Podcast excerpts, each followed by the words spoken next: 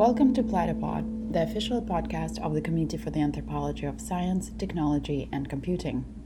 Here we host dialogues and conversations about the theories, tools, and social interactions that explore questions at the intersection of anthropology and science and technology studies. This bonus content is a reading from Platypus, the CASTAC blog. Enjoy! Earth, Air, Fire, Water, and Entropy Internet and synthetic biology pioneer Rand Rettberg's story on how information was forged, by Clarissa Reche and Érico Sant Anna Perrella. Our first encounter with Randy Bradberg was somewhat surreal. Not that the others weren't, the sui generis atmosphere is always present. But the first meeting was set in a scenario so far from our everyday reality that it felt like we'd been thrown into a science fiction novel. It happened in 2022, and we were a bit disoriented after 10 hours of transatlantic travel and 2 hours riding Bentleys to the British countryside. It was July, and we had left the cold and dry winds of our almost never rigorous Brazilian winter to find a pleasant summer sun that gently bathed, bathed the English lands. The people there were in a good mood and smiling.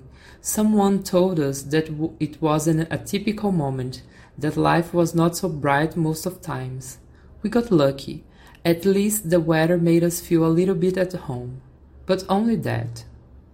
We were invited to participate in a workshop named Safe, Secure and Responsible Synthetic Biology Beyond Containment. Being part of a group of around 30 people, including biotechnology students, government regulators from around the world, union people, and scholars.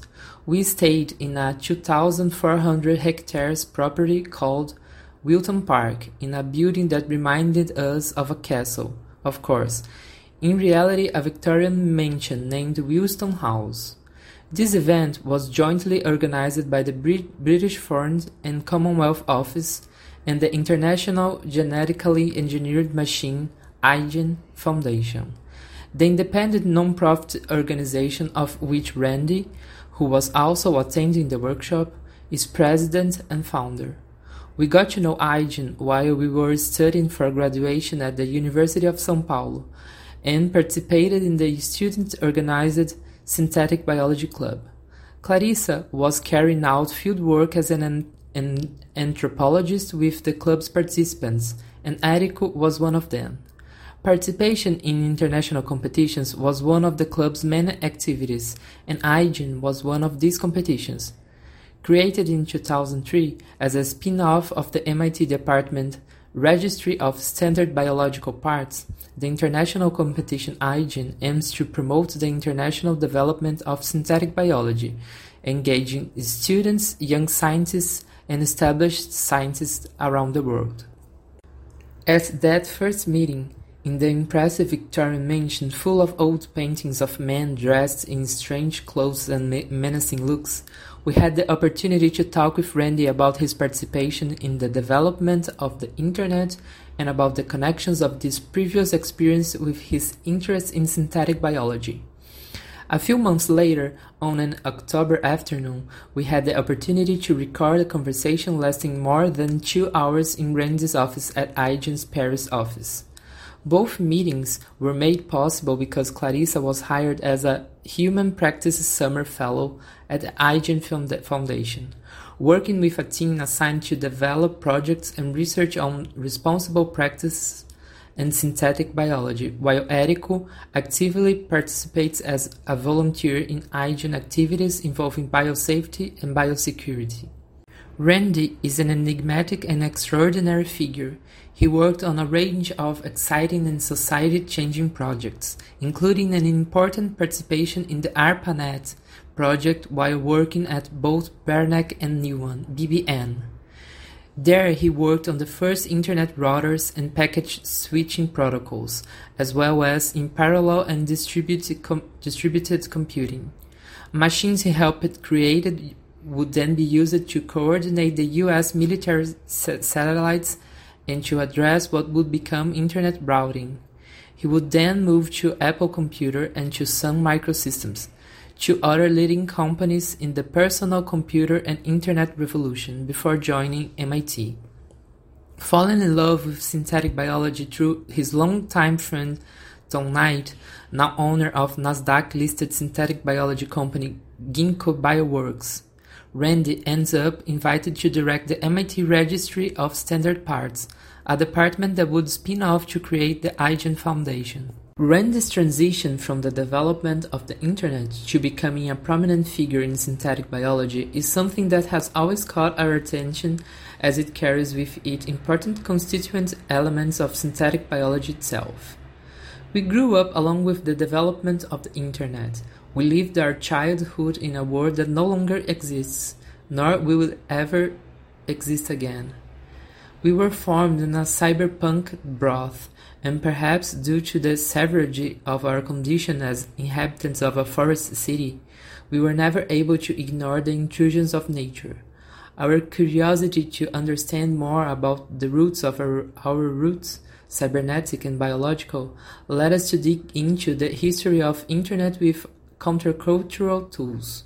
We read books like Neuromancer and watched movies like The Net, The Unabomber, LSD and the Internet, and Wax or The Discovery of Television Among the Beasts. It was from this cyber biopunk reference that we approached Randy and formulated our questions for him. The exercise of listening to the trajectory of scientists is very interesting for an anthropology of science and technology based on a notion of localized knowledge, as proposed by Donna Haraway. By turning to the memories of scientists from an anthropological perspective, we, were, we are able to situate techno-scientific work in a given space and time and in relation to broader historical and social processes. At the same time, working with biographies and memories of scientists also makes us capable of bringing to the surface dimensions that account for the specificities of each trajectory. When questioned by us about the origins of the concept of information, Randy alternates between great historical facts, such as the Second World War, memories of his work in laboratories, and intimate family memories. This complexity of the web of scientists' memories is very interesting as raw material. For us, peripheral researchers from the global south who practice science and technology studies as a way of imagining different possible worlds, opening listening spaces in hegemonical places of knowledge production, especially linked to what is understood as the frontier of science, such as synthetic biology, allow us a certain smuggling between different realities, a true exercise of anthropological alterity. Quote, randomness must be in there, right? And you kind of think this is like earth, air, fire, and water. Those are the elements for a long time. Those were the elements. End quote. Randy Rettberg was born in 1948 he began the interview telling us that while he was growing up in rural Illinois in the 50s, several things drew his attention towards science and technology. His father, who was very religious, Randy's grandfather was a Lutheran minister, and had been a prisoner of war in Japan during World War II, came back to the US and, thanks to the GI Bill, obtained a degree in architecture working in a lot of urban types of buildings, schools, hospitals, prisons, after graduation. He says that his childhood and teenage years were lived in a, quote, small world, unquote, where complicated machine, machines would be farm machines, though his world kept expanding in several directions while he came in contact with several initiatives fostering curiosity and engagement in science and technology. From Bell Labs films and pictures promoting their own technologies and marvelous inventions to do-it-yourself science kits that you could buy from magazines. Randy remembers several scientific field teenage adventures, like building a radio from one of those kits, playing with chemical reagents with a friend whose father had a pharmacy, building a tin, tin can telephone network in the backyard, and playing with a huge recorder that came encased in a suitcase and that he bought selling newspapers door to door at the seventh grade. The television, a very fancy machine at the time, would bring technologic tales as well. Our friend's father was a professor of physics at the University of Illinois, so Randy, together with his friend, would spend a huge amount of time playing in an electronic prototype board with switches and lights that could be reassembled to create different combinations of buttons and light activations. Two other important childhood memories were how computers were beginning to feature in public imagination at the time as huge and expensive machines with buttons and flashlights, and the launch of the Soviet satellite Sputnik in 1957. In Rettberg's account, his world definitely expanded wildly when he joined MIT in 1965. While during his basic education the teachers would often repress his curiosity, at MIT it was the opposite. Curiosity was rewarded and it would be the norm. Suddenly, teachers would consider, quote, taking things a level down, end quote, while searching for answers in a specific topic. Another thing that Randy remembers from this time was his first intense contact with a real computer. This computer had the size of a room and, could be used by the university staff with individual accounts that could reserve computing time slots. He describes the operating interface as a quote, big, big tube and a light pen. End quote.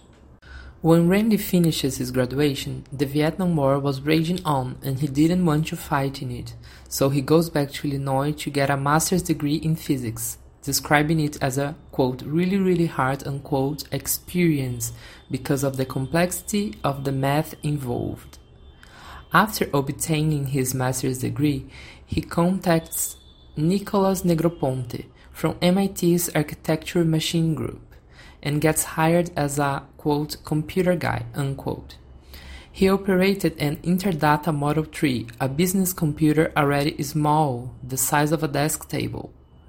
Randy remembers how slow it was, only 30,000 instructions a second. From Negroponte he heard of Bolt Beranek and Newman, BBN, a government contractor that managed at the time several groups of highly motivated scientists and engineers working at a very exciting projects at the edge of science and technology.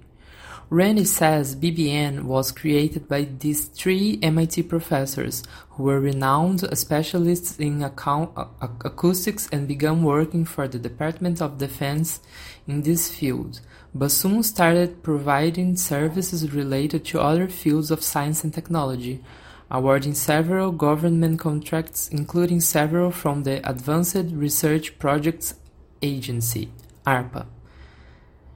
In 1972, Rettbergs manages to get interviews in different teams with BBN and is invited to join one of the teams that were building the ARPANET project together with people from MIT Lincoln Labs.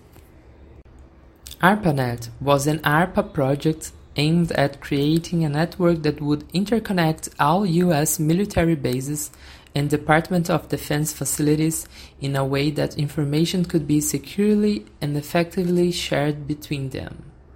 The ARPANET project created most of the currently used Internet, pro- Internet protocols, for example, the Transmission Control Protocol (TCP) and the Internet Protocol (IP).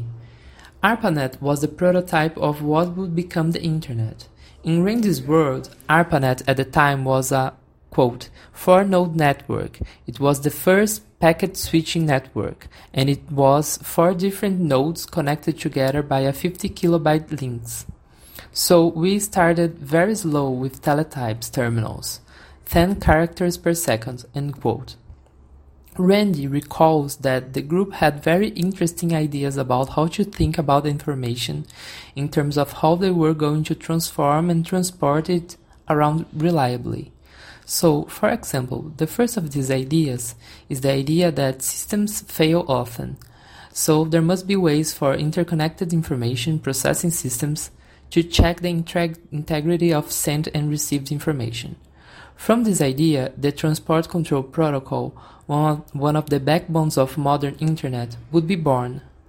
This needed in turn to be coupled to a decentralized network, so it could withstand and route around problems in individual nodes of the network such as a power outage or a military attack. And this decentralized network should be able to compose of machines of different manufacturers that would follow in hardware and in software certain common procedures and standards that would ensure compatibility and communicability between any type of device able to follow these procedures. According to Randy, building from the idea of bit encoding from Shannon and the early information pioneers, some of the really innovative ideas regarding information transfer were related to packet switching. The use of a network of interconnected nodes composed of digital computers for a collaborative and decentralized discovery of possible routes for the information to travel on and the establishment of protocols designed for the computer to speak on a common language that could be understood by computers of different manufacturers were the ways that the ARPANET team chose to solve the problem of how information could travel from, from a place to another. Prior to travel, however, the information needed to be encoded and packaged in what would become the network packet. The network packet would contain the proper information users wanted to transfer and an additional header of information, a complementary message that contains control information needed for the nodes of network to find the best routes for the information and to the effective forwarding of messages from one node to another after the best possible way is found. The combination of all protocols and ideas above would form a packet switching network. Rettberg emphasizes that prior to ARPANET, data could be sent from one, pla one place to another, but this task would require specific and expensive equipment. At his account, even in the academic and in the telecom industry, most people believed that things had their own essences and while transferring information, these essences should be transmitted. For example, music was composed of sound waves, so then the only way to transfer music was to physically re reproduce the sound waves from the transmitter to the receiver, and that would require special equipment for each type of essential information.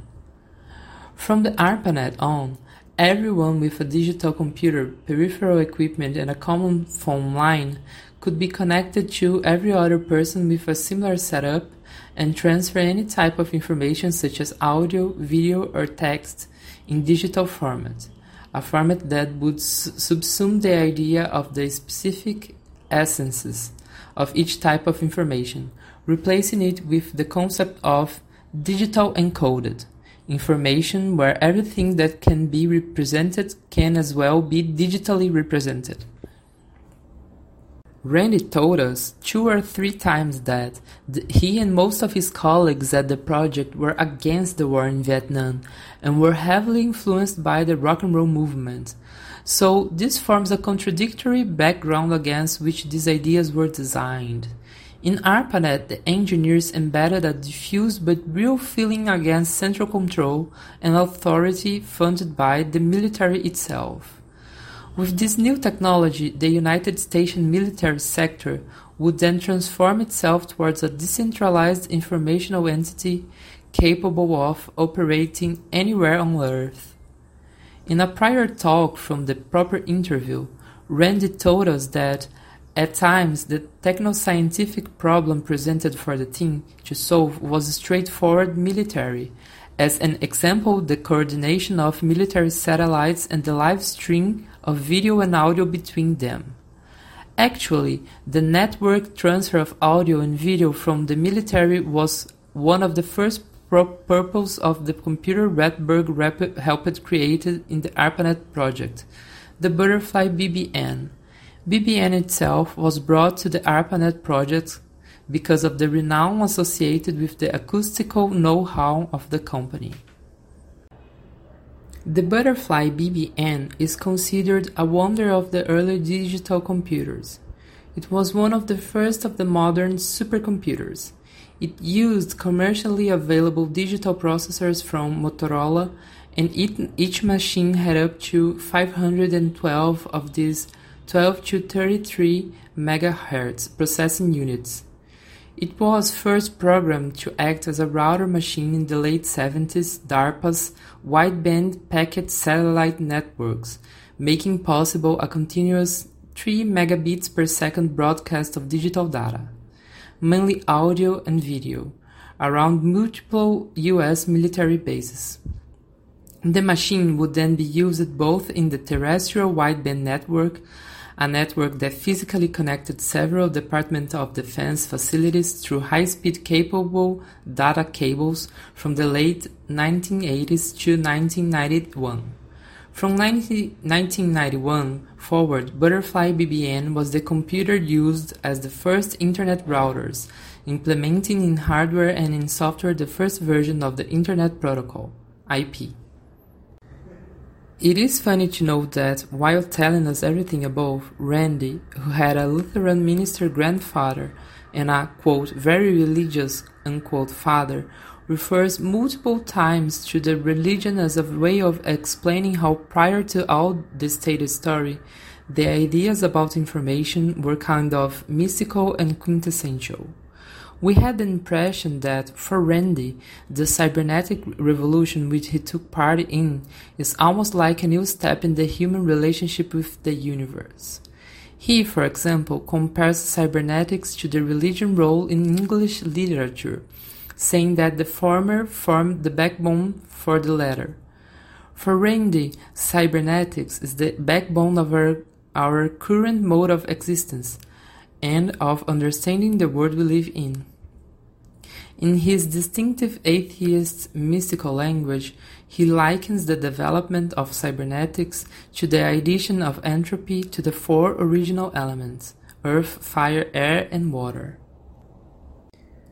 In the next article, we will describe the second half of the interview about Randy Rettberg's transition from early internet pioneer to early synthetic biology pioneer.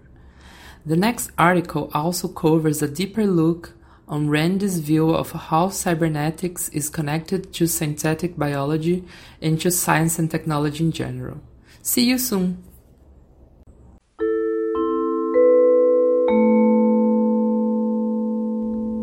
Thanks for tuning in. If you have any comments and feedback, feel free to share them with us on the blog. You can find the link to the post in the description of the episode.